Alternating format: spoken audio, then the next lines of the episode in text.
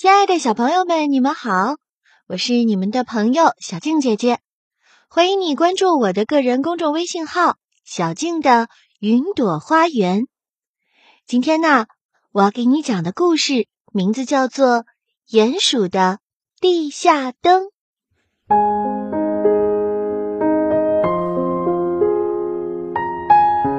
鼹鼠老贝在通往自家的地道里摸黑走着。不过，他早已习惯了周围的黑暗。地下的路千万条，安全行走第一条。最近，老贝在琢磨一件事，那就是他可以清楚的看到地道里的一切，但是别人呢？这是鼹鼠家族的一个特殊功能，老贝在黑暗中看得清。出了黑乎乎的地洞，反而不敢睁眼，也不敢看了。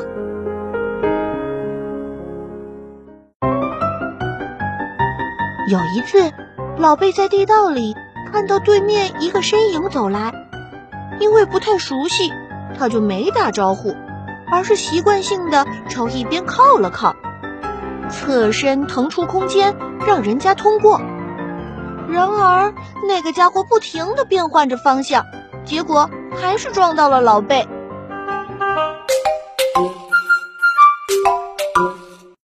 那次之后，老贝就陷入了苦恼中。如果给所有的道路都装上路灯，得花不少钱吧？这个问题让他大伤脑筋，以至于碰到了别人身上还不知道。啊哈！眼先生，从来都是我碰上你，像这样被你碰上还是第一次吧？老贝不用睁眼就知道，这是田鼠四格。四格总是记不住老贝的名字，总是要叫老贝眼先生。老贝曾暗暗的寻思：要是我叫你田先生，你会怎么想？嘿嘿，对不起，四格。我想事情走神了。四格本来朝前走，现在却停住了。哦，想什么好事呢？不如说来听听吧。四格就是这种毫不见外的性子，老贝就把刚才想的事儿一五一十告诉了他。果然，四格一听就真的不走了。他和老贝商量起来。你想的没错，如果装路灯会需要很多的钱，而且路灯要一直开着，多浪费呀！每人一个手电筒怎么样？突然，从他们身后跳出来一个身影，四个笑着说：“又是你，图图，不提前打招呼就凑过来，吓我一跳。”图图是一只地老鼠。比老贝和四格都要年轻，虽然他的想法常常不靠谱，但是他的热情一点儿也不少。老贝点点头，嗯，这个主意不错，不需要每人一个，谁出门带着就行了。统一在地洞口取用和送还，不用每家都买。四格又想出了妙招，得到了图图的赞许。老贝却没有表态。回家后，他想到了另外一个主意：自己是不需要灯光的。如果为了方便别人，他也不需要手电筒。他做了顶帽子，帽子上安了一盏探照灯，这样不管他走到哪里，都在为别人照亮道路。这几天呢？四哥和图图成了收发手电筒的热心人，整天忙个不停，大家都称赞他们。你猜，眼先生会不会后悔没跟咱们一起干？四哥空闲时小声的问图图。图图想了想，呃，也许吧。虽然这个想法是他提出的，但他没有做，也不怪我们吧。这时候，老贝遇到了新的问题。他的探照灯能照出去很远，而且光线很强。一开始，大家在路上遇到他都很感激他，但是老贝走过之后，前面的路反而显得更黑暗了，就更不方便了。起初，大家只是小声埋怨，后来，人家远远见到他就会喊：“老贝，是你吗？快关了探照灯吧，太刺眼了，我受不了。”老贝很失落，他把灯摘下来，扔在家里不用了。他继续在黑暗中前进，反正他不怕看不清。一想到图图和四格还在忙碌，自己却不好意思去帮忙，他倒有些惭愧。想到他们收获了那么多表扬，他又有些羡慕。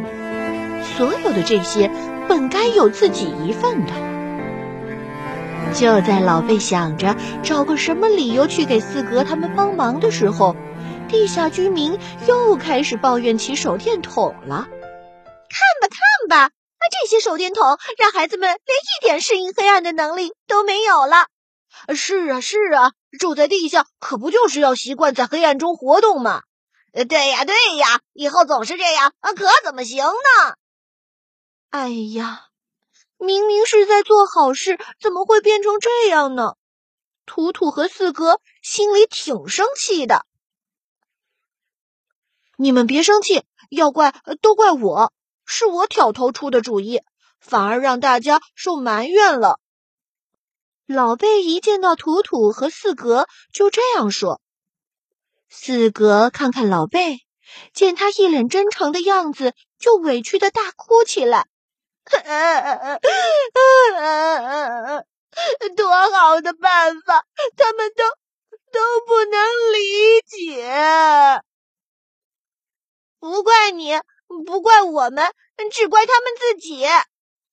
图图吸吸鼻子说：“他极力忍住了眼泪，但是鼻子已经酸溜溜的了。”老贝拍拍四格的肩膀，摸摸图图的头。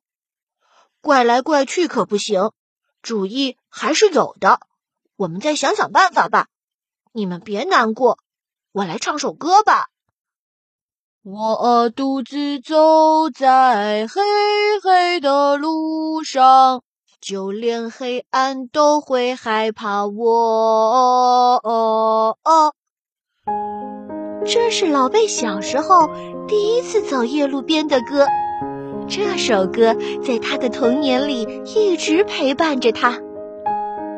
一曲唱完了，图图鼓掌叫好，四格却不说话。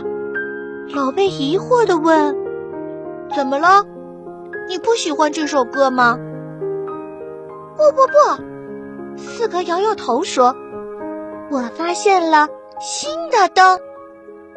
原来你根本没听到我在唱歌。”老贝掩饰不住自己的失望。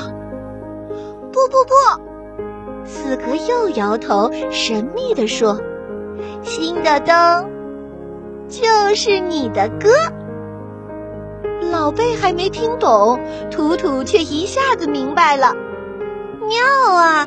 所有的歌都是灯。从那以后，大家在黑暗的地道里行走。往往能听到歌声不断，歌声除了告知对方有人走来，请避让一下，还能让他们更加亲热。大家总是要说上几句关心的话才告别。至于这种灯的发明者，图图、四格和老贝，他们都说不是自己，是另外两位。好啦，小朋友，今天的故事讲完了。你喜欢这个故事吗？欢迎给小静姐姐留言哦。